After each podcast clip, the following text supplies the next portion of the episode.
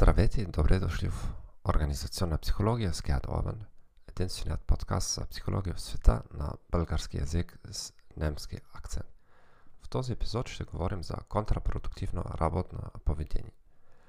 Контрапродуктивното поведение на работата е поведение което противоречи на законните интереси на организацијата. Има различни типологии.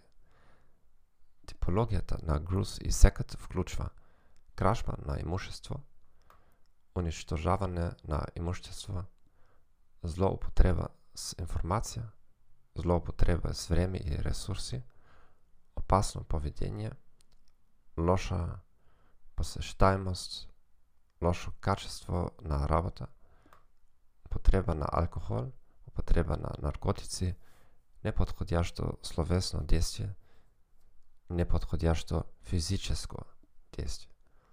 Типологијата на Робинсон и Беннет вклучува производствени отклоненија, вклучувашти поведенија като преждевремено напускане, умишлена работа бавно или долги почивки.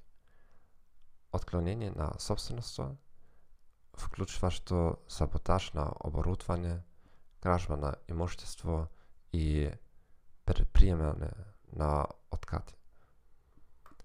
Политически отклонения, вклучувашти демонстриране на фаворизм,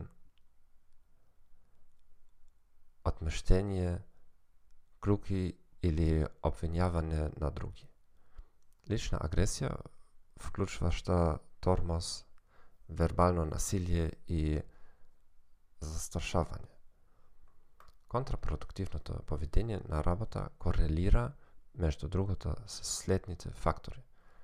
Нарцисизм, неправомерни надзорници, којто води до негодување срещу компанијата.